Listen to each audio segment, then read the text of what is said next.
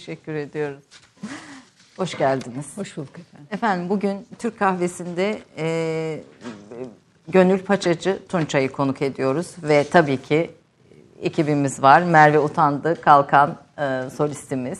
E, Mündip Utandı'nın değerli sanatçımız. Mündip Utandı da kızı aynı zamanda. Bu seste miras kalmış e, evet, ve evet. çok çok güzel bir ses şekilde. Ses ve üslup.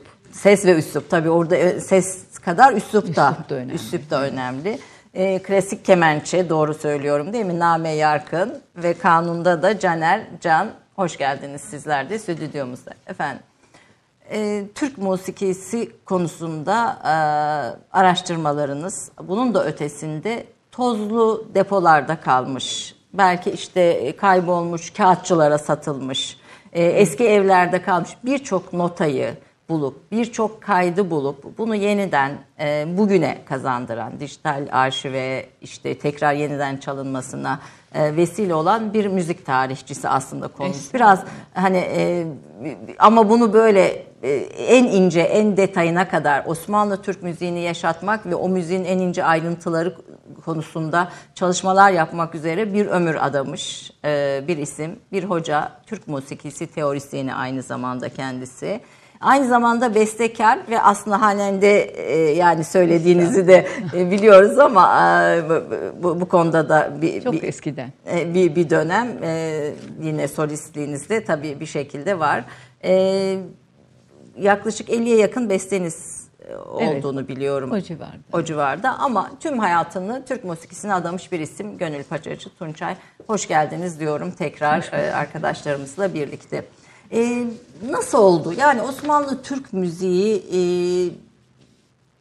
konusunda ilginiz, merakınız ve bu konudaki derinleşme isteğiniz ve tutkunuz aslında. Yani sizi belki en iyi tanımlayan şey bu alana olan e, duyduğunuz tutku. Bu nasıl başladı? Evet, tutku olmadan olmuyor ama galiba e, samimi bir şekilde ben kendi hayatımda e, ailemle ilişkilendirdiğim bir müzik geçmişim olduğunu sonradan keşfettim.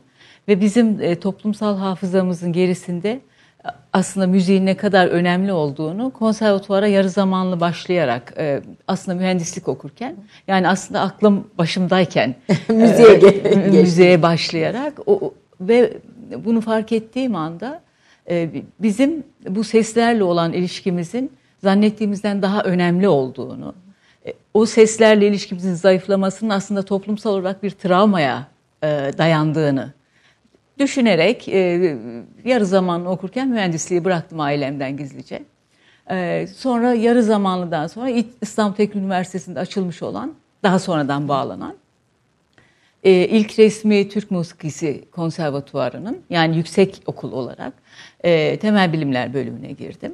Daha önce başladığım ama en önemli geleneksel bu Darül Elhan'ın devamı olan kurumda da e, çok iyi az sayıda hocadan e, yetişme imkanı buldum. Ve o aile ortamında, o aslında kurumun içinde e, giderek zayıflamış olan Türk müziği varlığının e, kenetlendiği özel bir e, atmosferde e, biraz kendimi buldum diyebilirim. Çünkü bizim toplumsal olarak e, düşünce, estetik, sanat taraflarımızı belirleyen aslında çok adı konmayan ideolojiler var. Bunu fark ettiğim zaman yani bir sanat dalının, bir e, sanata bakışın aslında ideolojik olarak terk edildiğini ya da e, destek gördüğünü hissettiğim anda burada bir yanlış bir şeyin olduğunu hissettim. Yani his, bu benim keşfim değil. Böyle bir evet. e, realitesi var bu toplumu. E, ondan sonra da e, o sırada icra heyetine, e, Türk musikisi icra heyetine sanatkar olarak girmiştim. E, eski Münir Bey'in döneminden bu çok önemli bir İstanbul'un en önemli canlı yayınlarla Türkiye'nin müzik hafızasını yeniden tazeleyen 50'lerde bir e, topluluk koro. Oraya girmiştim. Orada da icranın içinde oldum. Ve şunu gördüm ki aslında icradan yani e, pratiğinden yoksun kalan bir sanat Teori. alanı e, teorik olarak da geriliyor. Toplumla ilişkisi de kopuyor. Ve Dolayısıyla aşina oluyor evet. artık o da. Ve ondan sonra da sanki böyle eski e, seslerin herhangi bir e, modayla hatırlandığı, e, eski üslupların kaybolduğu e, ve e, nasıl söyleyeyim aslında bizim dünya üzerinde bizi ayırt edici kılan en önemli özelliklerimizden birisi olan musiki makama ve usule dayanan musiki tarafımızın fark edilmediği, yok edildiği ve ideolojik olarak başkalaştırıldığı bir sürecin yaşandığını gördüm. Bütün bunların tabii böyle e, birdenbire bunları e, komprime olarak e, söylemek kolay değil, hissetmek de kolay değil. Bu birikimle, bu e, ne diyelim, bu sahikle, bu motivasyonla. Evet, bu motivasyonla e, bazı moda olmayan, aslında daha değerli gördüğüm şeylerin peşine düşmek gerektiğini düşündüm. Bunun içinde tabii eğitim önemliydi. E, ve bizim benim mezun olduğum, e, ilk mezun olduğum e, kons belediye konservatuvarından devredilen İstanbul Üniversitesi Devlet Konservatuvarı'nda biz mezun olduğumuzda yüksek bölüm açılmamıştı. Hep bizim hocalarımızla onun peşinden gidiyorduk. Yani onlar e, bir takım haklarından mahrum edildiler e, en önemli müzik e, sanatkarları oradan yetiştiği halde. Ben de işte nasip oldu tam emekliliğime yakın İstanbul Üniversitesi'nde öyle bir Osmanlı dönemi müziği lisansı kurma şansını elde ettim. Eş zamanlı olarak da de, bu Eğitimci. merkezi kurduk. Efendim bir kısa özgeçmişinizi izleyelim hep beraber. Aslında müziğe adanmış bir hayat gerçekten. Ee, bir kısa özgeçmişinizi izleyelim. Ondan sonra Darül Elhan'ı ve aslında bu yapmaya çalıştığınız e, tutkunuzu eseri konuşalım.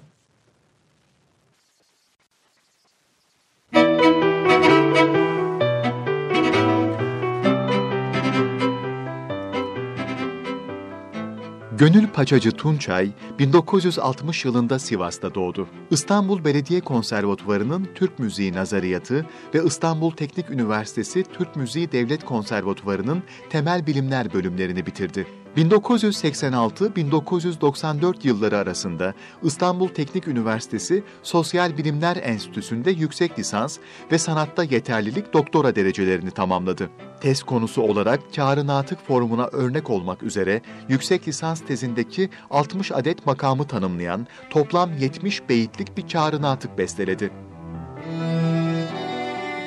1983 yılında İstanbul Belediye Konservatuvarı Türk Musikisi İcra Heyeti'ne dahil oldu. 1989 yılında İstanbul Belediyesi Konservatuvarı Mezun ve Mensupları Derneği'ne kurucu ve yönetim kurulu üyesi oldu. 1991-1998 yıllarında İstanbul Teknik Üniversitesi Türk Müziği Devlet Konservatuvarı'nda solfej nazariyat, 2004-2009'da İstanbul Bilgi Üniversitesi Müzik Bölümünde, 2004-2011'de Bahçeşehir Üniversitesi'nde, 1992-2017 yılları arasında da Boğaziçi Üniversitesi'nde Osmanlı müzik teorisi dersleri veren ve Türk Müziği Kulübü'nün sanat yönetmenliğini yapan sanatçının 50 civarında bestesi vardır. Ayrıca Tarih Vakfı için yakın müzik tarihimize ilişkin belgeseller hazırlamış ve Cumhuriyet'in Sesleri adlı kitabın editörlüğünü yaparak ana makalelerini yazmış olup, farklı birçok yayında da araştırma, makale ve bildirileri yayımlanmıştır.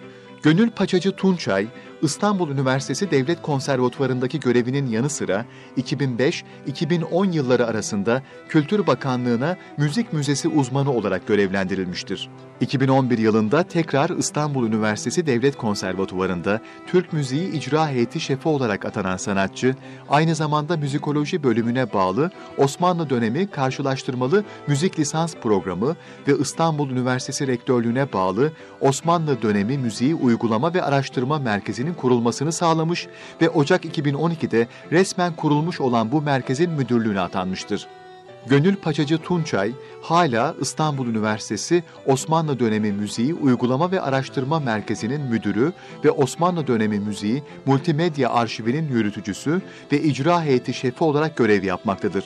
Engin müzik birikimiyle Gönül Paçacı Tunçay şimdi de Türk kahvesinde. Biraz önce ilk başta dinlediğimiz eser neydi? Sadullah. Sadullah Ağa'nın Suzidil Ağır Semaisi. Ağır Semaisi. Evet. Bu yine sizin çalışmalarınızla e, bulunan bir eser ya Aslında bu bilinir. Çok bilinen klasiklerden yani dinleyicilerin kulaklarına aşina olsun diye böyle bir e, seçim yaptı arkadaşlar. E, ama tabii Suzidil makamı e, klasik zevki, üslubu en iyi yansıtan makamlardan birisidir. E, ve o zarafeti diyelim. Yakın zamana kadar da yani özellikle Yesari Asım ben tanıdım kendisini rahmetliye. E, onun bu makamda çok güzel bir şarkısı vardır. Bakıldığında o klasik zevki aslında toplumun zihninde hala durmakta olan o zarif ve e, incelikli zevki yansıtan bir örnek olduğu için başlangıçta onu tercih ettik. Sadullah Ağa'dan dinlemiş tabii. olduk. Ee, efendim Türk kahvesiyle aranız nasıl? Biz tabii başlarken hep programa böyle bir soruyu konuklarımıza yöneti, yöneltiyoruz. Ve tabii Türk kahvesinin kendi alanındaki, sizin uzmanlık alanınızdaki önemi ve yeri müzisyenler açısından nedir? Onu da sormak isterim. Öncelikle tabii e, kahve bir kere hep ben sosyolog falan değilim ama galiba e, gündelik hayatımızın e, ritüelimizin bir parçası hayatımızın. Özellikle yaşta ilerleyince hayatımızın gerçekten değişmez ve e, bir anlamda saati bile sabitlenmiş bir e, parçası oluyor. Kaçta içiyorsunuz siz Türk kahvenizi? E, önce kahve altı olarak başlayıp arkasından hemen içiyorum. Sonra da gün içinde tabii sevgili arkadaşlarım güzel kahve yapıyorlar okulda. Onlar hatırlattıkça içiyorum. Yani fazla sınırım da yok o konuda doğrusu. Evet, bir Türk kahvesi severisiniz aynı zamanda. Evet, evet. evet, evet. E, ve tabii o kahve ve hatır ilişkisi de gerçekten kültürel olarak önemli. İlla ki hatırı büyük. Evet. Kahvenin. Evet. Ee, biraz önce e, e, anlatır anlatıyordunuz. Yani bu İstanbul Üniversitesi'ne bağlı Osmanlı dönemi müziği araştırma ve uygulama evet. E, merkezinin ortaya çıkışını bunun bir aslında devamlılık olduğunu evet, yani evet. geçmişten gelen evet. bir Türk musiki kültürünü devam ettirme arzusunun, evet. isteğinin, hayalinin e, bir eseri olduğunu söylüyordunuz. Şimdi Darül Elhan diye de bir dergi de aynı zamanda evet. çıkartıyorsunuz. Darül Elhan da bir kurum aslında şöyle bir şekilde 9. sayısı e, çıkıyor. Özellikle Türk musikisi e, konusunu sevenlere de önerelim bu. Ve ben hiç Türk musikisiyle ilgili kulağım olmadığını düşünüyorum. Fakat buradaki makaleleri çok büyük ilgiyle okudum ve okuyorum. Yani ara ara buldukça temin ettiğim zaman e, bu dergi gerçekten bizim toplumsal hafızamızda da aynı zamanda kültür hafızamızda da katkı sağlıyor. Yani sadece musiki meraklıların değil evet. e, onu canlandıran birçok şeyin de e, etkisi. 92 yıl aradan sonra bu kurumu yeniden canlandırdınız Darul Elhan'ı aslında. Bunu anlatır mısınız? Yapabildiysek ne mutlu tabii. Yani aslında Darül Elhan e, kritik bir dönemde bir okullaşma e, arzusuyla Osmanlı'dan gelen e, yani Osmanlı'nın son dönemlerindeki münevver e, insanların aynı zamanda musiki tarafı da olan münevverlerin birleşerek e, kurdukları bir komisyon aracılığıyla hayata geçmiştir. Yani bunun içinde Şehzade Ziyaeddin Efendi de vardır. E, işte o dönemin önemli musiki şinasları Rauf Yekta Bey başta, Zekaizade Ahmet Efendi. Yani o insanların bir araya gelip artık e, marife e, biz e, musiki e, eğitimi de koymalıyız ve bunun bir de ihtisas okulu olması 1917'den lazım. 1917'den falan söz 1917 ve daha öncesinde aslında 1914'te Darülvedai'nin başlangıcında. Evet. Yani onun içinde Darül Elhan'ın da küçük bir müzik kolu olduğunu hatta başında da Ali Rıfat Çağatay'ın, Ali Rıfat Bey'in olduğunu biliyoruz. Ali Rıfat Bey de e, önemli bir e, aileden biliyorsunuz Samih Rıfat'ın kardeşi. O da dil komisyonunda e, milletvekili aynı zamanda daha sonra. E, bu e, şeylerin, bu çalışmaların ve bir yandan da e, geçmişle geleceği ilintilendirme isteğinin diyelim. E, müzikteki yansıması aslında bu kurum ve çok e, rağbet de görmüş. Ben o dönem gazetelerine falan baktığımda e, mesela sonradan çok merak ettiğim bir belge bulmuştum bir sahaftan. Bu e, işte tabii arada savaş yaşanıyor. Birinci Dünya Savaşı. Tam da onu söyleyecektim. Tabii yani. Yani Birinci Dünya Savaşı yaşanıyor, imparatorluk tabii. batıyor, Almanya evet. yeniliyor ve bir anlamda aslında e, bir işgal işgal işte, dönemi İstanbul'un var. işgal yani. dönemi ve bu dönemde bir grup aydınımız Türk musikisini evet. yaşatmak ve Türk kültürünü gelecek nesillere aktarmak evet. için böyle bir kurum kuruyor evet. ve bir çaba sarf ediyor.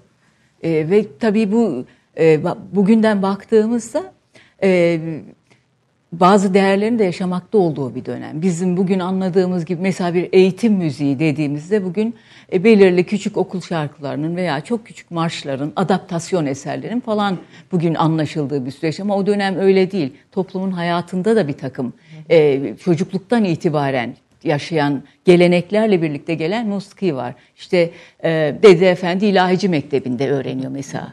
E, ilk formasyonu oradan. E, okullara çocuklar amin alaylarıyla yollanıyorlar. Oralarda bir takım o ritüelin içinde müzikler var. Sonra İstanbul hayatının veya işte şehir hayatının e, köylerde başka bağlamda hı hı.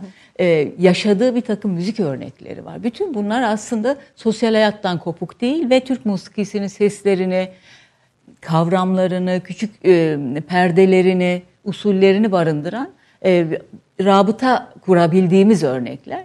Tabii onlar daha e, zaman geçtikten sonra özellikle tevhidi tedrisattan sonra bir iki kurum dayanmıştır. İşte Dar, Darüşşafaka gibi falan ama e, onlar yavaş yavaş toplumun hayatından çıkmış. Ama ondan evvel bu e, müzisyenler, müzik adamları e, her alandan e, diyelim Mahmut Ragıp Gazi Mihal kendi duyarlılıklarıyla bu musiki alanına artı ya da eksi yani aralarında çok kamplaşma da yaşanmış. Çünkü tabii, bir yandan da tabii bir ideoloji başlıyor ve mesela orada e, çok böyle bana göre e, özellikle Ziya Gökalp'ten e, hareket eden çok e, nasıl söyleyeyim yüzeysel bir e, eklektik bir yaklaşım var. İşte Batı'nın fennini alalım, onun e, bilimini işte, alalım. Bilimini alalım ve o e, müzik teknikleriyle biz gerçek e, Anadolu'nun müziğini alalım, onu birleştirelim, yeni bir medeniyet müziği inşa edelim. Folklorik namelerden yeni bir dil oluş, müzik dili oluşturalım ve aslında işte e, şehire ait olan işte Arapçayla, Farsçayla ilintilendirilmiş Osmanlıca üzerinden gelen bu zihinsel kodları da yavaş yavaş devre dışı bırakalım anlamında bir yaklaşım. Burada bu. şehre ait olan dediniz. Yani Osmanlıca, işte Arapça ve Farsça şehre ait olan olarak mı tanımlıyorsunuz? Öyle görülüyor. O Aslında ben öyle düş olduğunu düşünmüyorum. Çünkü biz bazı şeyleri e, bugünkü bakış açımızla değerlendiriyoruz. Geçmişe de onu atfediyoruz. Yani şimdi e, birazdan arkadaşlar seslendirecekler. 17. E, yüzyılda 1600'lerin başında İstanbul'a gelmiş yani Osmanlı'ya e, köle olarak getirilmiş bir şahsiyet var çok önemli. Bobovski, Alufki adını aldı. Evet. Bildiğimiz işte yazmış daha çok şehir müziği ama şehir folkloru denebilecek örnekler. Çok ara bir Türkçe mesela. Yani bu saraydan dışarı çıkmamış bu adam. Bir sürü dil biliyor. Yani bu e, aslında bizim bugünden bakınca klasik müzik, Osmanlıca, Farsça, ağdalı bu bize ait değil diye zihnimize yerleşmiş. Daha çok 18. yüzyıl sonra 19. yüzyılda klasik musiki dediğimiz şeye biçtiğimiz kıyafet. e, ağır, ağdalı, e, toplumun tamamını temsil etmeyen, tepeden bakan. Aslında böyle bir şey yok. Sosyal hayatın içinden yani. Biraz da saray müziği gibi sanki. Öyle yani şöyle zaten e, yapılanma dünya üzerinde de imparatorluklar var ve Osmanlı aslında premodern bir imparatorluk. Son derece bana göre e, e, hem konjonktürel olarak hem siyasal hem de o siyasetin belirlediği toplumsal katmanlar açısından son derece kendi formüllerini yaratmış bir e, imparatorluk ve kendi estetiği dili var. Mesela bu karın atı ben laftan laf atlamayı pek severim. Beni durdurun Yok, lütfen. Bu karın atık konusu mesela benim öğrenciliğimden itibaren çarpıldığım bir alandı. Yani kendi içinde bir didaktik metot oluşturmuş, makamları, usulleri söyleyen, söylerken öğreten eserler bestelemişler. Bu başka bir kültürde yok mesela. Ee, kar, ata geleceğiz. Bu çünkü çok özel bir şey. Sizin de aynı zamanda evet. e, yani bu bu bu bir karın atık bestelemiş bir be, ha, benim tezimdi yani ondan da tabii çok e, duyarlılığım var ama 30 sene sonra kitabını yapabildim. 30 sene ama o, bu, bu da yeni sonuçta bir, bir nesillere bir gelecek köprüsü kurdunuz. Evet Osmanlı aydınları böyle bir kurumu e, sanatçıları oluşturuyorlar. Çünkü Osmanlı'da müzik yaşayan bir şey. Hayatın tabii, içinde, evin tabii. içinde yaşayan Her bir şey. Her katmanda var. İbadethanelerde var, sokakta var farklı e, etnisite ve dini topluluklarının e, kendilerine ait ritüel alanlarında var. Birlikte yaptıkları şeyler de var. Yani çok yaşayan yaygın, bir şey. Yaşayan. Rauf Yekta Bey bu evet. Darül Elhan'ın önemli isimlerinden kurucusu tabii ki, tabii. aynı zamanda. Peki ne oldu da Darül Elhan kapandı ve bu e, bu çalışmalar tarihe gömüldü? Yani tabii de Darülelham mecmuasıyla biz bu şeyleri bil, yani biraz da geçen e, senelerde, geçen sene 2017'de 100. kuruluş yıl dönümü diye bir takım e, projelerle kurumlar, e, müzik kurumları bu kurumu şey yaptılar yani gündeme getirdiler.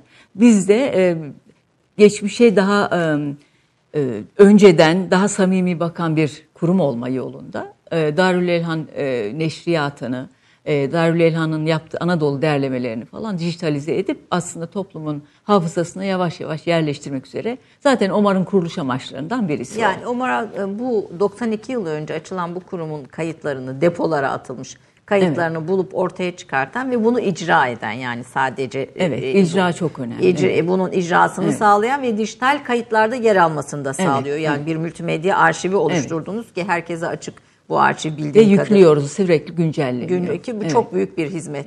Ee, bu kayıtlar Darülelhan kaç yılında kapatılıyor efendim? Şöyle e, Darülelhan e, biraz biçim değiştirmiş Cumhuriyet'in ilanıyla.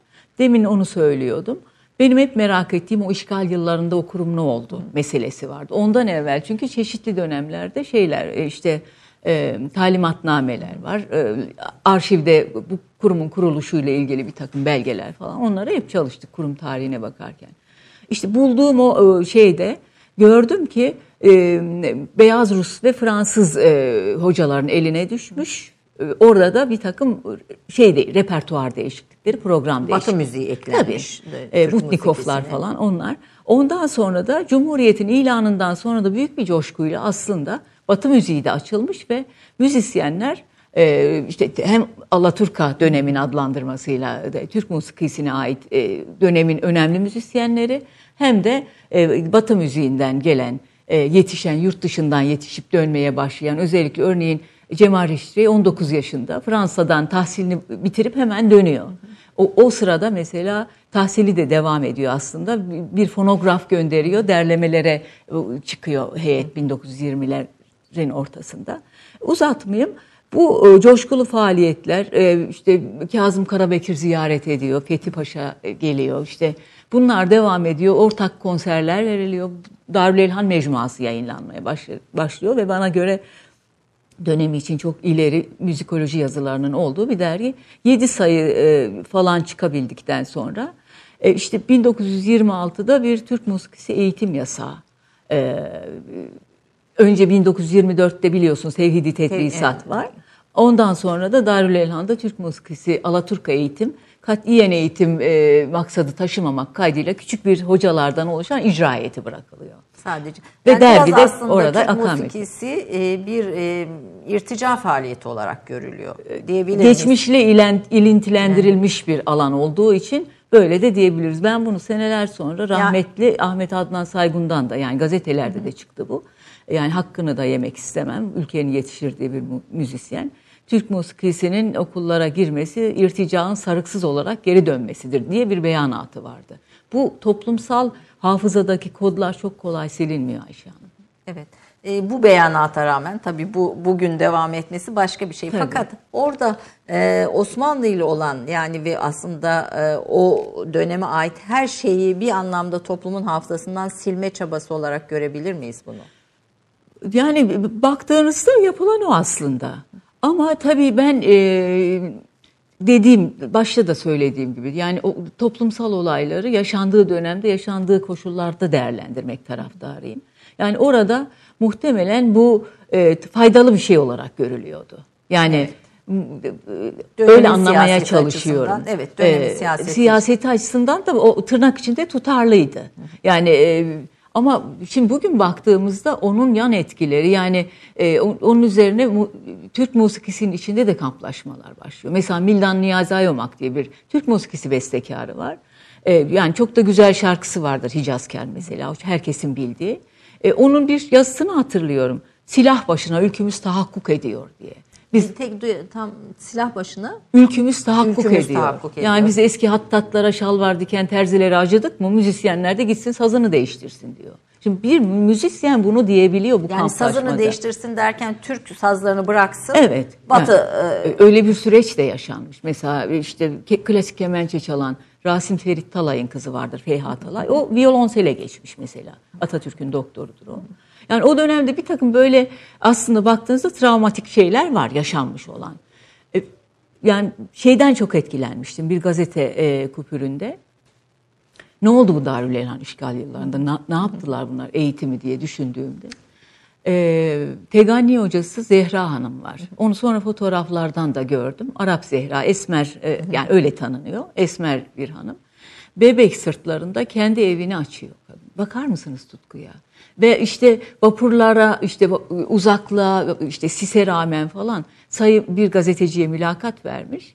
E, sayımız e, her zaman maalesef tam tutturamıyoruz ama 200 civarında. 200 kişiyi evinde Türk musikisi Türk eğitimi. musikisi eğitimi yaptırıyor. Yani bu bu acayip bir tutku ve aslında nasıl söyleyeyim bir e, büyük e, resmi görürsek bir aile olmanın ifadesi evet. bu.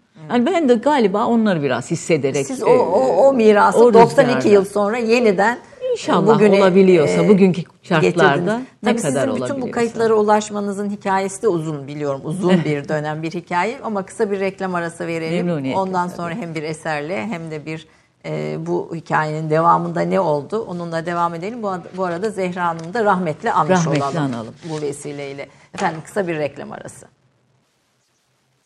Yaşamak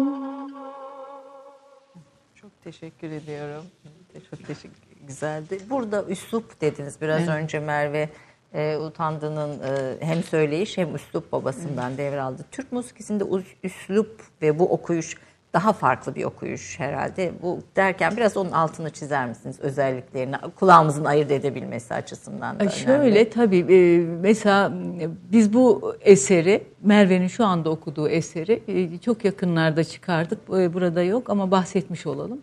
Müntehabat diye bir CD de seslendik. Müntehabat. Müntehabat. Seçilmiş, seçilmiş eserler. eserler. Evet. Evet. Öyle bir seri var. Aslında 1900'lerin 1910'larda falan başlamış Şamlı İskender diye bir Şamlı kardeşler yayıncı aile var. Bir Süryani asıllı aile. Çok ciddi müzik yayını yapmışlar. Ben o son dönem basılı e, neşriyatı çalıştığım için öyle bir kitap yapmıştım. Şimdi inşallah yeni yayınlanacak Vakıf, Vakıf Bank'tan böyle e, o dönem külliyatı diyelim. E, orada çok özel yer tutan bir aile. Bu müntehabat notaları da popüler yayın olarak yaprak e, binlerce satılmış, basılmış hı hı. ve satılmış. O dönem basılıyor ve satılıyor. Tabii, tabii. Yani bu aslında e, harf devriminden sonra da devam etmiştir. Biz onları işte o arşivde hı. tamamını e, dijitalize ettik ve e, paylaşımı açtık, e, ulaşımı, şey erişime. Şimdi oradan bir repertuar seçtik hüzam eserler ve onları toplulukla birlikte icra heyetiyle pasıl tarzında seslendirdik. Hüsam faslı. Şimdi bu eser orada pasıl tarzında daha coşkulu, rit, daha ritmik, daha böyle çarpmaları olan, daha e, nasıl söyleyelim? Nameleri. Daha evet e, kişisel katkılara imkanın yaşayan bir şeyin olduğu e, bir üslupta seslendirildi. Şimdi Merve'nin okuyuşu daha böyle sade, e, e, daha e, nasıl söyleyelim seslerin geçişi arasında e, yumuşak e, evet. bağlantıların olduğu ve e, baktığımızda işte e, son dönem e, özellikle Cumhuriyet'in bu 50'lerden sonra Türk musikisi okuşunda ya, e, yaygınlaşan bir klasik okuma tarzı vardır ki bunun şahikası benim e, hocam da oldu Allah'a şükür. Bekir Sıtkı Sezgin'dir. E, yani o kuşakla birlikte e, kulaklara yerleşen bu özel bir icra biçimi yani daha soylu, daha e, üslup olarak üslup ve tavır çok fazla ele gelir, tarif edilebilir şeyler, şeyler değil. Ama daha diyelim e, o e, namelerin ve o söyleniş biçiminin e, gündelik e, endişelerden uzak, daha sanat endişesiyle söylendiği bir e, üslup biçimi diyelim. Değil. Bu e, e, bu eserin ismi ve e, bestekarı bu Yaşamam Sensiz Efendim, e, Selanikli Efendi, Ahmet Efendi'nin Selanik. e, Ölürüm Can Bulurum. Neydi? Yaşamam Sensiz Efendim. Devam ediyor peki. Böyle Selanikli Ahmet Selanikli Ahmet, Ahmet Efendi, Efendi. evet. Beste ve güfte e, tabii ki fark ediyor herhalde fark değil mi? Bestekarı ve e, evet. güftesi, güfte, güfte yazarı elbette farklıdır. Ee, tekrar Darül Elhan'ın hikayesine ve bu kayıtları nasıl bulduğunuzda, bu yine sizin bulduğunuz kayıtlardan mı efendim? Arşivden çıkan bir kayıt. Bunlar müntehabat yani o aslında döneminde yayınlanmış ama bugün sahaflarda satılıyor artık. Bu pek bulunmuyor. Bunlar oradan seçtiğimiz eserlerdi. Yani sizin yine bulup çıkarttığınız ve dönemin içinde Rum, Ermeni e, veya işte tabii, Yahudi tabii. menşeli o Osmanlı'nın çok e, kültürlü, çok tabii. dinli etnik yapısının içinde e, o bestekarlar da Türk musikisi veya sanatçılar da icra etmişler. Tabii işte, ki. Yani Hele şey... bir dönem kesinlikle özellikle bugün e, o dönem piyasa müziği diye geçen ama bugün baktığımızda e, çok e, önemli bir aktarım görevi işle, e, üstlenmiş olan e, bir şey var. Yani di, diyelim bu 1900'lerin başında direkler arası kültüründe falan işte bunlar e, mesela diyelim Kemani Zafiraki Efendi metod yazmış e, kendi fasıl heyetiyle e, işte belli yerlerinde İstanbul'un eğlencelerde Ramazanlarda falan musiki yapmış. Ayrıca yani böyle çok müzisyen örneği var bestekar olarak da işte diyelim Aleko Efendi, onun Nevzad-ı Musiki diye önemli güfte mecmuası vardır. Böyle çok örnek olması ile birlikte e, ibadethanelerde Türk musikisi makamları hep kullanılmış. Ya zaten bir kere bu İstanbul'un fethinde e, burada bir e, otokton e, e, yaş, önceden yaşayan Ermeni Rum. ahali var. var. Rumlar zaten e, İstanbul'da yerli ahali. E, bu e, 1492'den önce olan Yahudiler de var. Böyle bir aslında çok kültürlü bir imparatorluk başkenti İstanbul. Ee, İstanbul'a Türkler geldikten, e, daha doğrusu tarihi yarımada fethedildikten sonra e, bu e, ilişkiler tabii ayrı mahallelerde yaşamakla birlikte e, müzik içinde geçişkenlikle devam etmiş. E, ibadethanelerde mesela Rauf Yekta Bey şeyi söylüyor. Ben Şişli'deki Keneset Sinagogu'na gittiğimde orada e, işte Dellazade'nin bir e, Acem Şiran bestesine İbranice okunup e, güfte giydirildiğini, onunla ibadet edildiğini kulaklarımla duydum. Hatta terennümlerini aynen korumuşlardı. Yellelli tenlerini diye devam ediyordu diye. E ben bunu e, o, onu da yakından tanıma imkanı buldum. Bu çok önemli bir ayrıcalık benim için. Kani Hoca'da gördüm, Kani Karaca'da. Onu, biz onun filmini, belgeselini yaparken bir de bir yandan işte İstanbul'daki farklı grupların müzikleri, müzik alışverişleri diye böyle bir, bir tane de bir yayın yapmıştık o zaman. Ee, İstanbul'un renkleri diye. Ee, ve Habitat içinde de bu gruplar bir araya geldiler. Orada e, onun e, Adana'dan İstanbul'a geldiği zaman hocası e, Ali Efendi, Hafız Ali Efendi e, sen yüksek kaldırımdaki e, şeye git, e, Havra'ya git. Orada çok güzel makamlı müzik okuyorlar. Kulağın dolar demiş. Düşünebiliyor Karaca'ya, Kani Karaca'ya. Kani Bey oraya gidip e, dinlerken gelip sormuş e, oradaki hazanların başı ne yapıyorsun diye. Ben hocam tavsiye etti musiki öğrenmek, dinlemek üzere geldim demiş. Orada okuyan David Behar diye bir zat o zaman 80'lerindeydi. Biz sahnede Kani Hoca ile Osmanlı İslam Müziği bölümünü bizim arkadaşlarla Dersadet diye bir küçük grubumuz vardı. Onları seslendirirken Kani Hoca tekbir okuyor ama yani sahnede Ermeniler, Rumlar, Yahudiler ve bir musiki birlikteliği var. Ee, o sırada sahnenin arkasında bu zatın Amerika'dan sırf Kani Hoca'yı dinlemek için geldiğini ve sarıldıklarını gördüm. Kani Bey de İbranice bir besteyi dizlerine e, usul vurarak okuyordu. Yani bu aslında bir kadim kültürün kendi içindeki ilerleyişi yani e, öyle bir laf vardır ya su çatlağını bulur diye hep geliyor aslında. Tekrar duyayım. Su çatlağını bulur diye Atla, Anadolu'da. Anadolu'da evet. evet.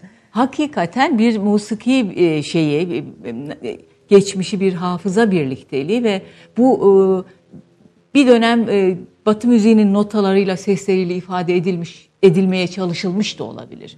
O da bir varyasyondur. Ben hiçbir şeyin yasaklanma, yok e, sayılma falan gibi şeylerle önleneceğini veya onun devre dışı bırakı, bırakılabileceğini düşünmüyorum. Sosyal e, hafıza böyle bir şey değil. Böyle bir mühendisliği kaldırmıyor açıkçası.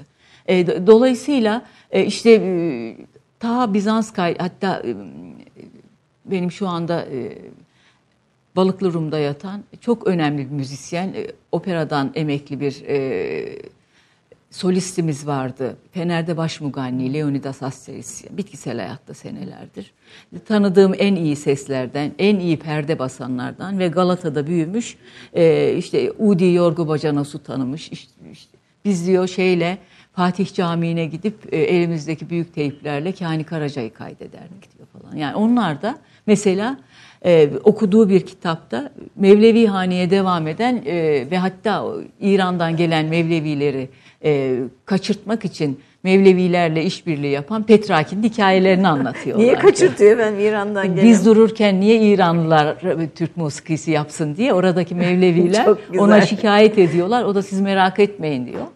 Onlar söylerken notaya alıyor. Türklerde o zaman nota yaygın evet. değil Osmanlı'da. İşte e, ondan sonra onu onlara öğretiyor. Onlar da padişah diyorlar ki bakın biz bunu biliyorduk zaten bizimdi diye. Onları dövüp gönderiyorlar falan. Böyle hikayeler bir Rumca kitaptan kaynaktan okudu evet, bana bunu. Evet. Yani böyle çok güzel hikayeler var. Hatta öldüğünde yani e, gidip mezarında ney çalmışlar e, yani o Mevleviler. kadar Mevleviler. Yani bu, evet. bu, bu iç içelik.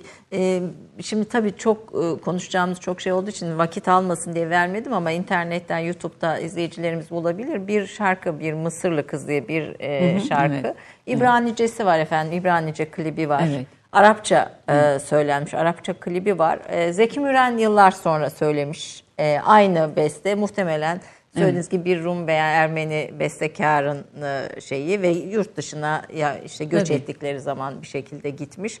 Ee, ve aynı şekilde bu aynı şarkı ton ve şey olarak Pulp Fiction'da e, söylenmiş. Ya bir geçenlerde yani eski yazı bir müziğe tabii, eski yazı dönüşmüş. versiyonunu da gördüm. Yayınlanmış yani birkaç yerde hatta bende notası var. Ee, yani o aslında nasıl söyleyeyim? Biz e, yakınlarda bu işte bu e, Osmanlı Müzik Neşriyatı ile ilgili yayın çıkacak. Çok da güzel bir tanıtım yapılacak ee, işte Vakıfbank yayınları tarafından.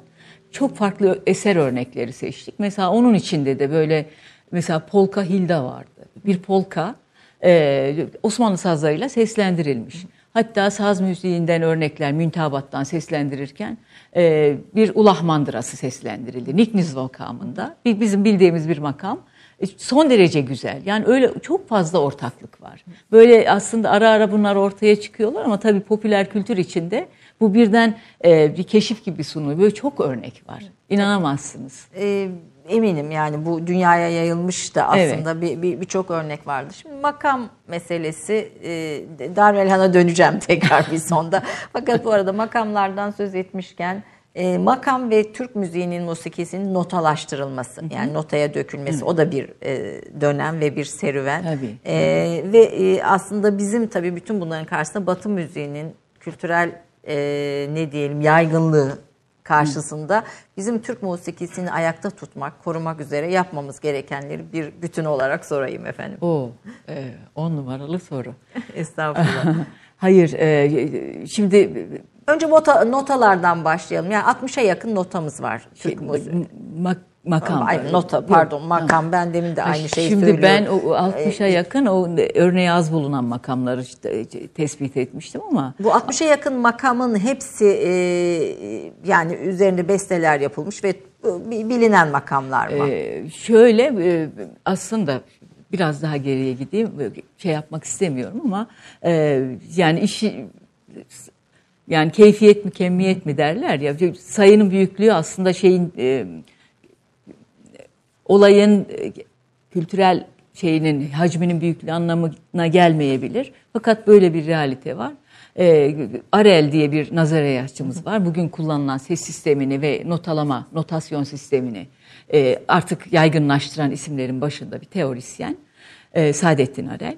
E, onun tespitiyle e, 450-500 makam var. O, onların isimleri yayınlandı. Kaynaklarıyla nerede geçtiğiyle ilgili bütün kökenleri e, bulunduğu yayınlar, e, yazmalar vesaire. Daha sonra rahmetli Ethem Ruhi Üngör Muski Mecmuası'nda yayınladı. 600-650 civarında aslında makam kullanılmış. Türk musikisi Türk için. musikisinde. E, bunlar tabii şark İslam geleneğine dayanan aslında kimi Orta Asya'dan gelen, kimisi işte zaten çoğunun ismi mekan e, yerlerin işte Isfahan, Nişabur, e, işte Hicaz, Tebriz böyle belli mekanların adlarını, şehirlerin adlarını taşıyan kendi dönemlerinin aslında diyelim atmosferini yansıtan makamlar. Tabi zaman içinde bunlar aslında ses aileleri, makam dediğimiz şey seslerin e, aradaki küçük e, münasebetlerinin, oranlarının değişmesiyle kulakta bıraktığı değişik duyum hadisesidir. Yani bir aşinalık aslında ses ailelerinin insanın kulağında yarattığı aşinalık. Bir rengi tanımak gibi. Bir rengi biliyorsanız onu hatırlarsınız ama bilmiyorsanız o ses evet. rengini ve aile böyle bir şey. Ee, Tabii bu işte dediğim gibi hafızayla direkt alakalı. E, giderek bu um, e, toplumsal hayat, modernleşme, batı müziği, e, daha yasaklar tabii. E, yasaklar, daha kolaya meyletme, bilgiyle ilişkinin değişmesi. Yani makam nazariyatını bilmeden makamlara hakim olmak, sağlıklı kullanmak kolay değil icra ve nazariyatın birlikte akması lazım. Bunun tarih boyunca çok iyi örnekleri de var. Rauf Yekta Bey gibi mesela. E, fakat bu e, rabıta kopup işte işin içine ideoloji falan girince bir kısmı unutulup yok olmaya e, terk edilmiş ve tabii nasıl e, dilimizde de bir fakirleşme değil mi? Yani evet, ne kadar az kelimeyle konuşur hale geldiğimizi düşünürsek bu çok anlaşılabilir bir şey. Şiirde de aynı şey var.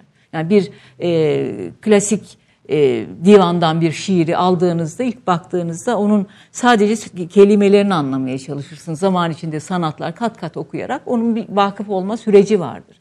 Müzikte de makamlarda da böyle. Bu azalma yaşandı. Yani bugün maalesef gerçekten çok kısırlaştı. Tabii bunun e, artık e, net olarak söyleyebileceğimiz e, gerekçesi bana göre e, bir dönem e, işte Batı müziği sazlarıyla işte biz mandolinle öğrendik mesela. Daha sonra blok flüt gibi bir fecaat saz var. E, e çocukların ağız yapısına ters bir şey. Yani bu e, kısıtlı seslerle müzik yapmaya çalışınca çocuk yaştan itibaren aradaki perdeler eksiliyor ve hafızadan siliniyor. Aslında e, yok olup gitmez, sesler yok olmaz, kültür yok olmaz. Yani o sadece insanların bakışıyla ve e, hakimiyetiyle ilgili bir durumdur. E, gelinen noktada bu etki bu. E, söz e, şöyle e, toparlayayım. Benim kitapta da yani hafıza müzik ilişkisi, makamlar, nazariyat vesaire bütün bunları yayınlar üzerinden e, tartıştıktan sonra son söylediğim cümle şu idi e, Osmanlı müziği e, doğru yazılamadığı için doğru okunamaz hale gelmiştir diye bir e, yani, doğru yazılama nota e, evet doğru yani notalamanın yetmemesi e, belli makamları ifadede güçsüz kalması bugünkü notasyonun çünkü kendimizi e, beş e, çizgili porte ile yazılan Batı müziği e, notasyonunu uyarlamak durumunda kalmışız. aralıklar ona göre ses sistemini ifade etmek üzere sürekli üzerinde tartışılan. Hatta şunu söyleyeyim bu çok e, aslında bana göre vahim bir durum. Yani bugün artık ideolojik olarak başlamış ama içselleştirdiğimiz bir durum var. Halk müziği Türk müziği diyoruz veya halk müziği sanat Onu müziği da diyoruz. soracağım. Mesela bu ayrım da ne kadar aslında doğru? Halk müziğinde de türkülerde de makamlar var. Tabii yani ki. Yani- Hüseyini makamı var, segah var bir vesaire. toplumun yani bir yerinde yaşayanın bir başka müzik yapması ötekinin böyle bir şey. Yani bu sosyal statüyle, eğitimle, yöreyle tabii folklorik müzik yöreden ve e, ya- yaşama şartlarından çok etkilenir. Tabiattan etkilenir. Konusunu oradan alır. Yani belli yerlerde belli makamlar, belli Temalar temalar e, daha yoğunluk kazanır. Yani bu çok anlaşılabilir bir şey. Hani şu anda mesela halk müziği başka notasyonla, başka notalamayla, başka e, ekler koyarak diyeyim. E, klasik müzik dediğimiz, bizim klasik Türk müziği dediğimiz e, alan başka bir notasyonla yazıp. Bu sizce normal bir durum mu? Yani baktığınızda aslında hala alttan alta bir birbirini dışlama, farklı görme, ötekileştirme şeyi de devam ediyor ama bu tabii bizim e, bizim problemimiz değil. Problem demeyeyim de aslında bu bir sonuç.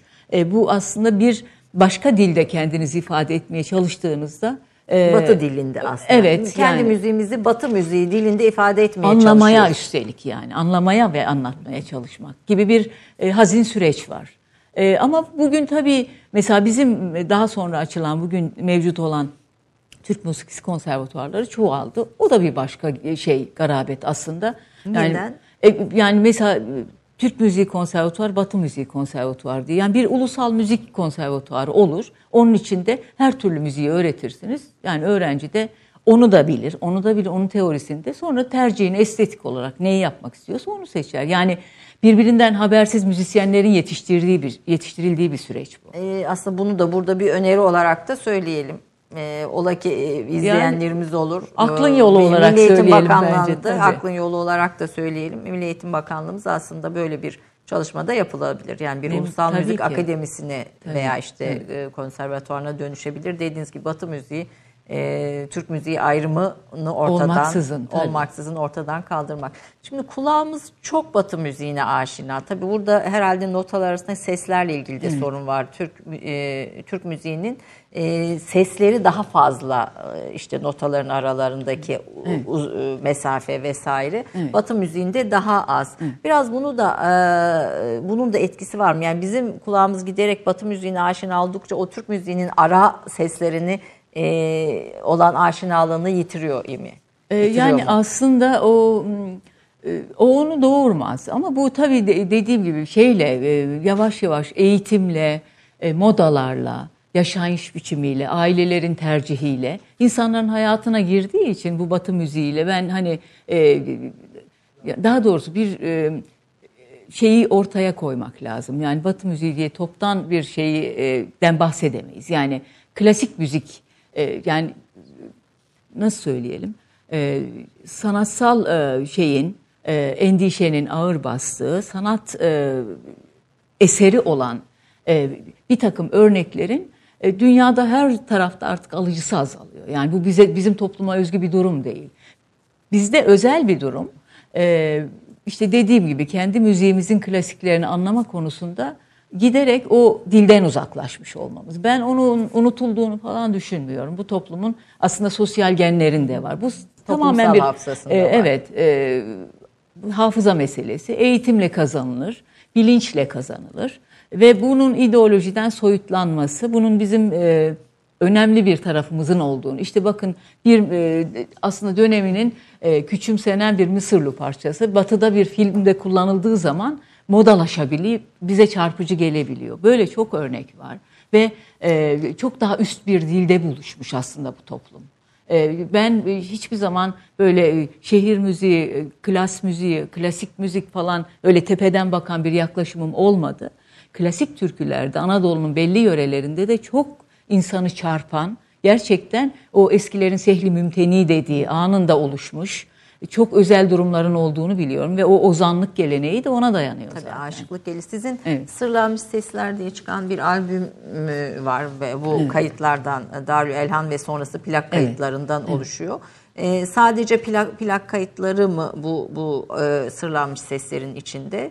Evet bu bunlar işte o 26'daki Türk müziği yasağından sonra Anadolu'ya gidilmiş. İşte baştaki heyette Rauf Yekta Başkan e, çeşitli yörelere geziler yapmışlar ve e, işte yöre müziklerini kaydetmişler. E, onları sonra da ama belli aşıkları buraya getirmişler. Belli hanendelere o türküleri, şarkıları söyletmişler. Klasikleri okutmuşlar. Mesela Hafız Yaşar'ın Atatürk'ün emriyle e, klasik eserleri okuduğu biliniyor. Yani bu şey Kayıtlar var mı? Tabii var. İşte bunların bu, içinde bu de var. Bu kayıtları nerede buldunuz? Bu arada şunu söylemek için de bu bahsi açmıştım. E, bu klasik e, eser kayıtlarını ayır iki CD var içinde. Bir klasik eser evet. kayıtları, bir de dini ve folklorik eserler. Evet, evet. Mesela buraya ilahi ve türkü dememişsiniz. Neden? E çünkü o zaman e, dini eserlerin içinde şey e, ne diyelim Bektaşi nefesi de var. Yani e, sadece bir kategori değil, e, folklorik eserlerin içinde de e, belli yörelerde mesela bir e, şey var. Erzurum yöresinden bir davul zurna bar örneği var. Yani sadece bir form değil, bir türden bahsetmek istedik ve çok büyük zenginlik var. Evet, bu bu, evet. bu bu ayrım daha doğru aslında belki evet. daha daha doğru bir e, ve ayrım. bunlar içinden seçtiğimiz örnekler. Yani bunlar, bu kayıtları nerede buldunuz? Bunlar işte bizim e, Kadıköy'e taşındı yani konservatuvar Kadıköy'e taşındığı zaman Çemberli Taş'taki depolarda duran taş plaklardı. O dönem kaydedilmiş. 26'da kay- evet kaydedilmiş taş plağa basılmış sonradan onların balmumu kalıpları bile duruyordu. Hı hı. E, hatta bunlar saklanmış ama demek ki yani. Şöyle çuvallarla işte o, mı saklanmış? İşte o çok hazin bir süreçti. Yani ben onlar çok kötü şartlarda getirilmiş ama biz onu e, rahmetli Neyzen Erdoğan Köroğlu vardı e, icra heyetinde. E, o söyledi. Ruhi Ayangil Kanuni birlikte 2-3 kişi o merdiven altlarından falan e, Kadıköy'e kötü şartlarda gelmiş, yığılmıştı. Onları biz işte dolapları falan araladık, kütüphaneye tasnifledik. Sonra e, kaç yıl sürdü bu çalışmanız? Yani o sırada herhalde bir 2-3 sene onları ayıkladık. Yani e, o koyduk. tozlu diyelim şeylerine. Tabii, tabii çok kırık attık mesela. Çok kötü şartlarda taşınmış. Mesela ben hatırlıyorum Nevakar 3-4 e, pardon zannediyorum iki versiyonu vardır. Birinin 7 plaklık. Onun bir bölümünden tek bir plak kalmış. Yani o kırılsa o bölüm yok mesela. Çok tabii kötü fiziki şartlarda korunmuş. Fazla fazla da depoda duruyormuş. İşte e, beklemişler. Onları orada yaptıktan sonra bir müddet sonra işte araştırmacılara falan açacaktık. Bir takım e, yazmalar falan da vardı. E, sonradan onu müdüriyet o dönem öyle e, tensip buyurdu. E, nadir eserlere gönderildi. Bir müddet hiçbir şekilde yaklaştırılmadı kimse. Biz Omar'ı kurduktan sonra da rektörlük onun yolunu açtı.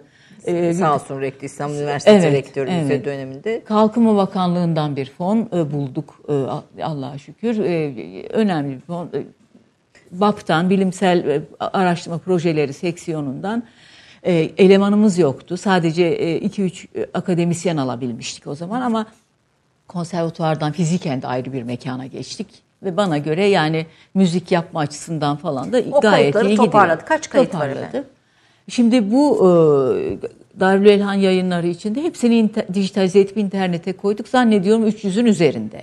E, ama kırılmış olan, daha önceden e, dijital ortama konulmuş farklı şeyler de var. Ben, ben tahmin ediyorum 500 civarında e, o dönemden kayıt var. Peki Ses bir reklam kaydı. arası vereceğiz. Daha sonra gençlerin ilgisini soracağım. Stüdyomuzda da genç sanatçılarımız var özellikle. Tabii. Efendim kısa bir reklam arasından sonra Türk kahvesine devam edeceğiz. Bir dakika reklam arası. Romandan şiire, tarihten düşünceye, klasik metinlerden özel edisyon çalışmalarına kadar geniş bir yelpaze ve yüksek bir frekanstan yayın yapmayı hedefleyen Ketebe, şimdiden Türk kültür hayatında kalıcı ve önemli bir yer edindi. Edebiyatımızın seçkin eserlerine, genç kalemlere, tarihimizin engin zenginliğine, dünya edebiyatının hem güncel hem de klasik metinlerine, düşünce dünyamızın, maneviyat tarihimizin köşe taşlarına ve gün yüzüne çıkmamış değerlerine ev sahipliği yapmak, Ketebe'nin yayın politikalarının omurgasını oluşturuyor.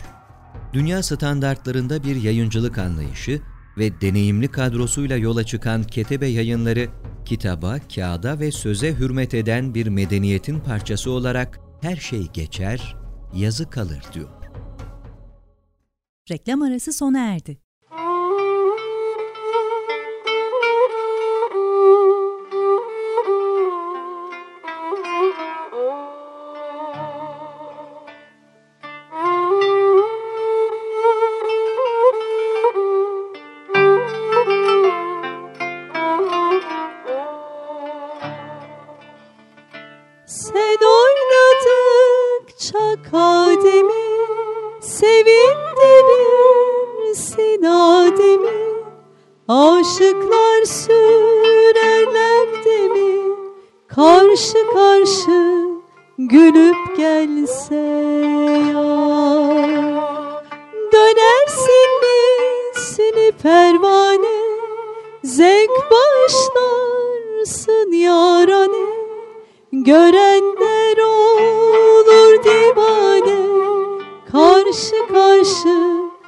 Gülüp gelse yar. Saç bağı takar saçına Gider sarayın içine.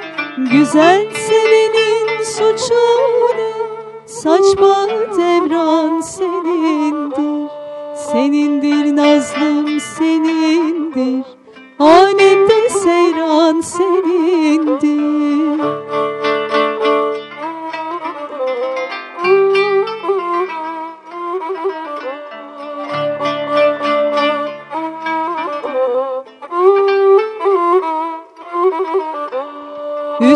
Üsküdar'dan gelir kayıp Sultan İbrahim elayık Kimi sarhoş kimi ayık Saçma devran senindir.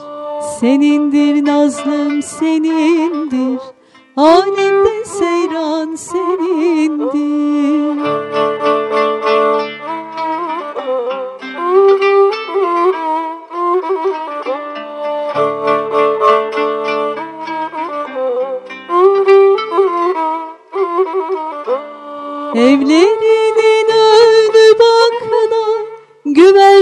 Güvercinler kınar takla Al beni koynunda sakla Saç bağı devran senindir. Senindir nazlım senindir. Alemde seyran senindir. Senindir nazlım senindir. Alemde seyran senindir. Ediyorum parçanın lütfen künyesini bize, e, ismini, güftekarını, bestekarını. Eserlerinden, Ali Fıkı Bey'in eserlerinden. Evet. İsmi? Bir tanesi ilk okuduğum Hüseyin Murat Beste. Sen oynadıkça Kadem'i, sevindirirsin Adem'i. Diğeri de yine Hüseyin Raksiye. Saç bağı takar saçına, gider sarayın içine. İki, iki makam, iki eser. İki eser arka bir, arkaya. Arka arkaya. Evet çok teşekkür ediyoruz. Ee, bu arada klasik kemençeyi görünce e, klasik kemençenin bu e, Türk musikisinin yasaklandığı dönemde Türk sazlarının çalınmasında yasaklandığını söylemiştiniz. Evet. Hatta bu çalanların batı sazına geçtiğini. E, klasik kemençe nasıl kaldı ve tabii ki diğer sazlarda biraz ondan da söz edelim. Ee, tabii o dönemlerde 27'de ilk e, daha sonra da gelişen bir hadise var. Radyo açılıyor. Plaklar da yayınlanıyor. O önemli sazendeler var. Yani o plak endüstrisinde bir kere sesler, e, e, saz taksimler vesaire onlar önemli bir okul gibi toplum tarafından çok revaç bulan. Cemil Bey'in plakları sıraya giriyor insanlar. Tamburi Cemil, Tamburi Bey. Cemil Bey'in. Oğlu Mesut Cemil. Hı. Mesut Cemil zaten radyo müdürü ilk e, e, kurulduğunda. E, baktığınızda e, aslında sosyal hayatta e, gündelik resmi olmayan şekilde müzik devam ediyor. E, ve e, eski hocaların, eski meşk halkalarının evlerde devam ettiği bir süreç var. Mesela buna çok iyi bir örnek İbnülemin Mahmut Kemal Bey'dir. O evinde sürekli düzenli musiki toplantıları. Onun gibi çok meşklerle devam, meşklerle devam, devam ediyor. ediyor ve o meşkleri sadece müzisyenler değil, e, işte Hakkı Suat Gezgin gibi başka çok önemli isimler de var.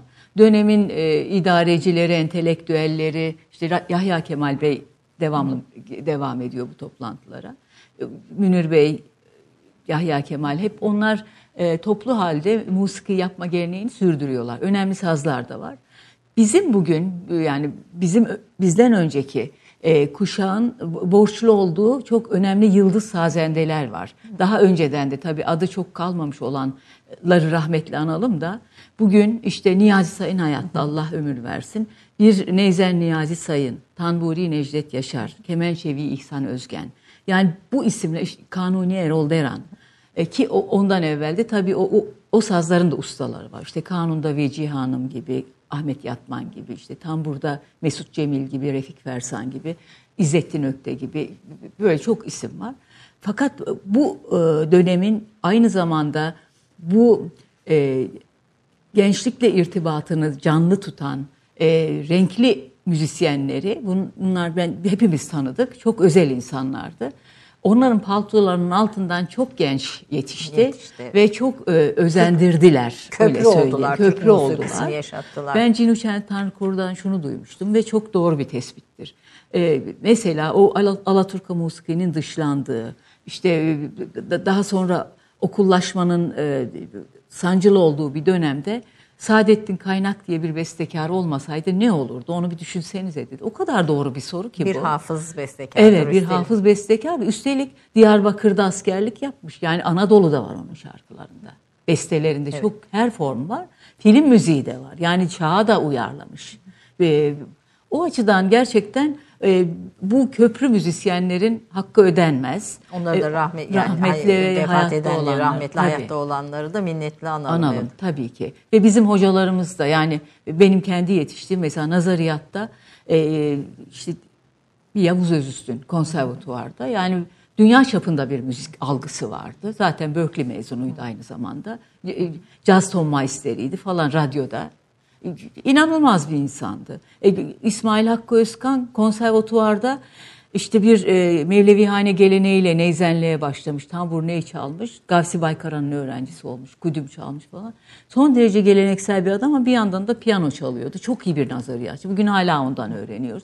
Böyle çok yönlü çok müzisyenler e, yani işine e, sadık kalmış iyi müzisyenler çok önemli köprü işlevi gördüler. Siz de kudüm çalıyorsunuz bildiğim kadarıyla. Yani çalmaya çalışıyorum. Bir, bir aslında. Ben o taksimatla ilgiliyim. Yani güftelerin, e, vurguların e, vezinlere ve musikiye taksimatıyla. E, aynı zamanda met tarihçi e, Mete Tunçay'la e, evet. e, eşisiniz. Evet. E, bildiğimiz kadarıyla da Mete Bey Batı müziği seven birisi yani. Ve siz yani şöyle bir evin içinde bir çatışma çıkmıyor mu yani bir tarafıyla Mete Bey bir Batı müziği e, severi ve ama siz de bir Türk müziği uzmanısınız. Ya şöyle aslında e, onun böyle hakikaten seçkin bir müzik e, anlayışı var. O iyi müzik seviyor. Yani o da Türk müziği diye yani e, hani bize televizyonlarda vesaire gündelik hayatımızda iyi müzik örnekleri çok fazla sunuluyor değil hala. Şimdi zaten yok da yani o da bir e, bir cumhuriyet aydını olarak diyelim. Bunu kendine söyleyince çok kızıyor ama. E, yani İzlemiyordur ben, bizi inşallah diyormuşum.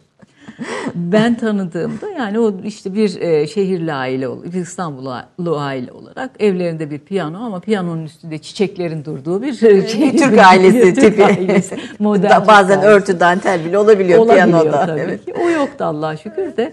E, e, yani mesela iyi senfonik müzik dinler, ayırt eder, şefleri tanır falan.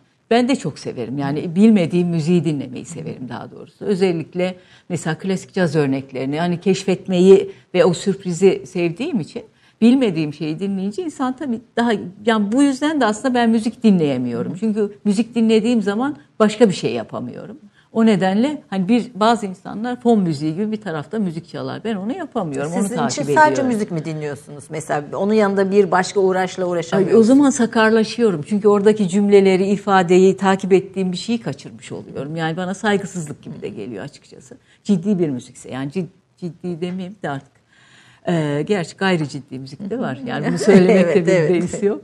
Ee, yani e, aramızda bir çatışma olmadı ama e, yani onun e, direkt benim tarafımdan değil ama e, başkaları tarafından bunun çok e, yüzüne vuruldu bu. İşte Murat Belge çok espri yapardı. Mete bize iletişimde çalışırken ağız tadıyla bir Alaturka dinletmezdi. Şimdi gönülle evlendi meheldir hep dinlesin. Hayatın cilvesi bu da efendim yani. Hayatın bir cilvesi. Yok ama şey yani bana şeyi söyledi e, samimiyetle açık bir insandır. Mesela tanımadan evvel seni işte hep üçer dakikalık şarkı zannederdim ama karın atıkları görüp işte 119 makamlı eser olduğunu görünce çok, çok irkildim dediğini biliyorum. Evet yani demek aslında biraz hepimizin bilgisizliği o Türk musikisiyle olan alakalımızın yani, kesilmiş evet, olması. Bizim dışımızda kesilmiş bir e, şey var, bağ var yani. Evet o, o bağ sürdürenleri, yaşatanları minnetle analım. Sizin de bu buradaki hizmetlerinizin altını tekrar çizmek istiyorum. Ee, karın atık e, nedir? Yani bir buradan böyle nedir derken şöyle birçok izleyicimiz belki böyle bir e, kavramı böyle bir konuyu bilmiyor olabilir. Hani bu bu noktada Hayır, çok tabii. kısa karın atık nedir ve aslında önemini ve sizin bir karın atık bestelemenizin de bir e, müzik uzmanı olarak önemi Estağfurullah. nedir? Estağfurullah. Karın atık e, demin de bahsettim aslında Osmanlı müziğinin kendi makamlarının usullerini yaşatmak ve öğretmek için e, oluşturduğu bir formül yani bir libretto gibi yani bir opera librettosu gibi önceden metni yazıp ona göre makamları, e, usulleri hem söyleyip hem zikredip hem de o makamda ve usulde besteleyerek e, bunu e, canlı tutmanın yani sözlü gelenekte bunu yaşanır kılmanın öğretmenin bir e, yolu. E, çok e, çeşitli yollar denenmiş. Biz burada sadece ben bunu işte dediğim gibi dok, e, sanatta yeterlik tezimdi. Ama yazmaları falan sonradan araştırıp ekledim. Sadece e, kaynaklarını zikretmekle ve notalarını koymakla e, kalmadık.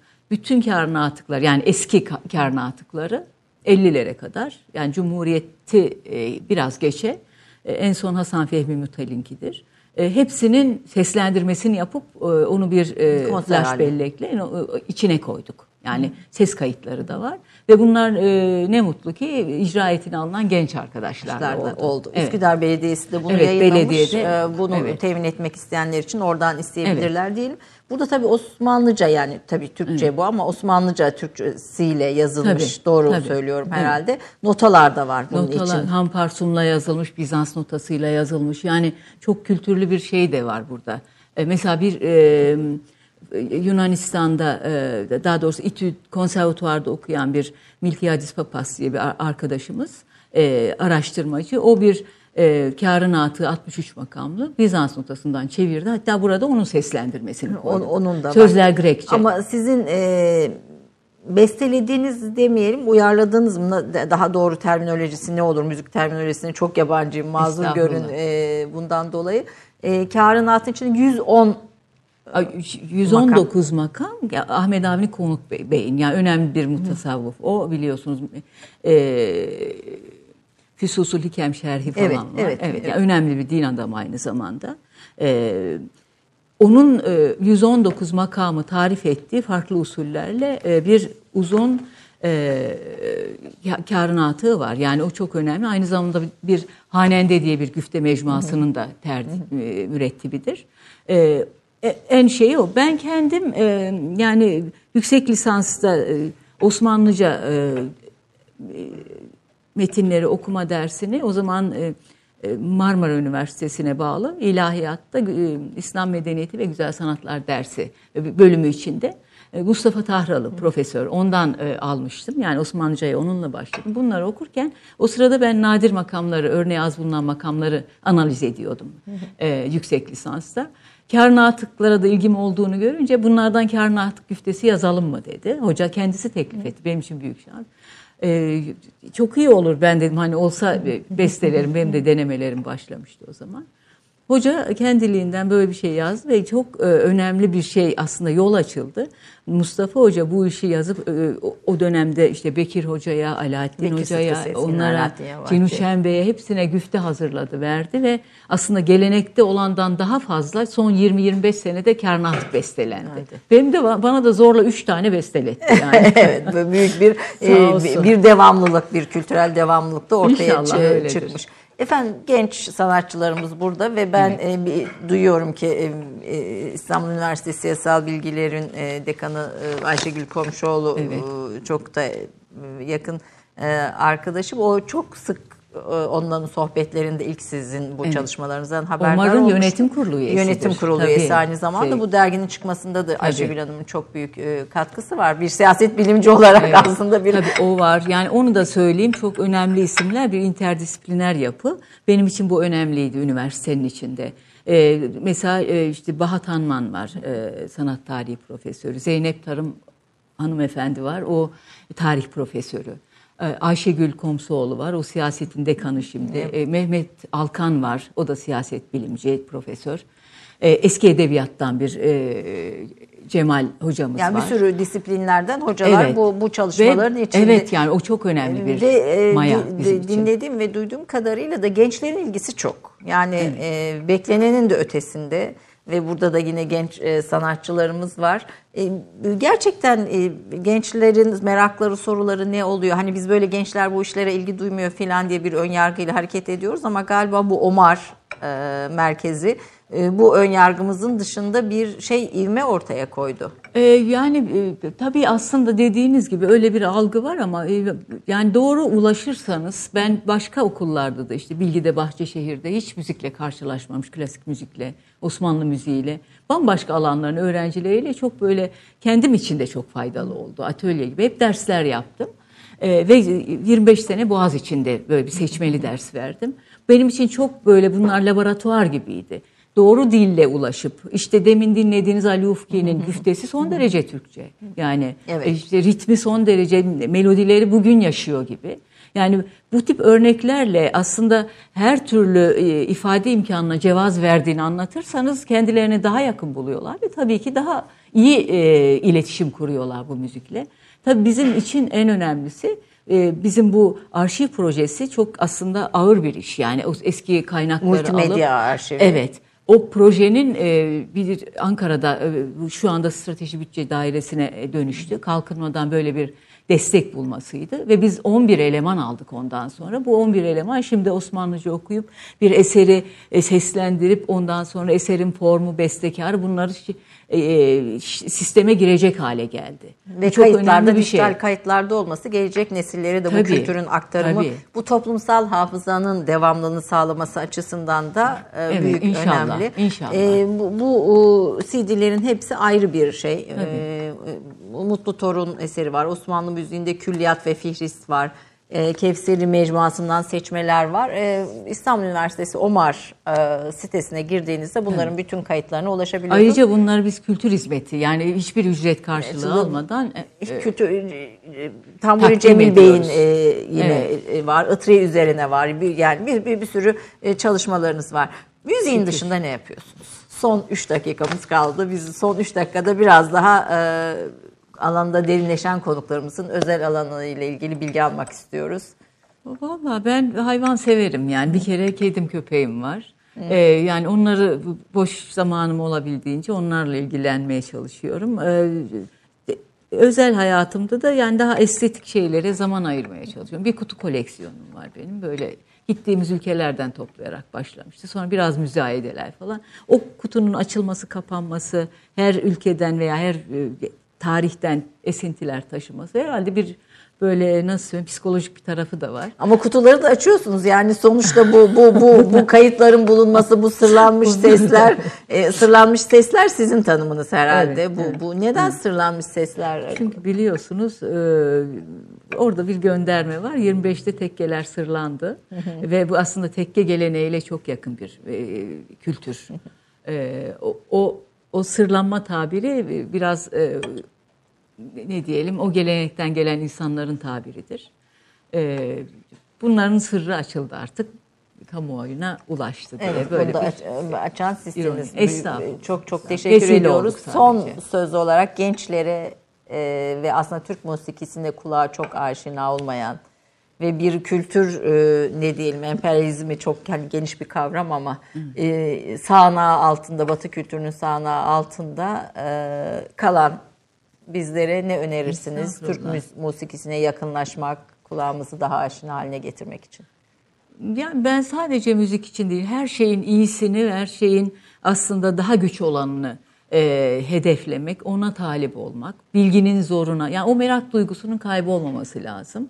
E, bence o e, gündelik kaygılardan uzak, e, biraz daha e, nasıl söyleyelim, zor ulaşılabilen şeylerin aslında daha değerli olduğu fikriyle e, biraz daha itina göstermek yeter. Yani aslında artık e, elimizde e, daha kolay ulaşabileceğiniz bir YouTube gibi veya başka kanallar gibi çok iyi örneklerin bulunabildiği çok ciddi kaynaklar da var. Peki bu müzik evrensel, dünya müziğine, evrensel müziğe e, katkı sağlayacak bir e, Kesinlikle ben bunun sahip yurt mi? dışında ve e, aslında ciddi müzikoloji çevrelerinde Türkiye'dekinden daha iyi anlaşıldığını düşünüyorum. Daha e, cevaz bulduğunu düşünüyorum.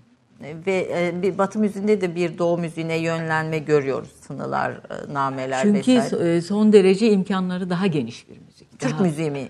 E, yani bizim kullandığımız Doğu'nun e, özellikle e, bu Osmanlı'nın o hem coğrafi hem kültürel hem kapsayıcı tarafıyla kendine özgü bir hale tıpkı Osmanlı Türkçesi gibi geliştirdiği ve o seslerin mimarisini doğru kurduğu bir yapı olduğu için çok özel bir durum olduğunu düşünüyorum.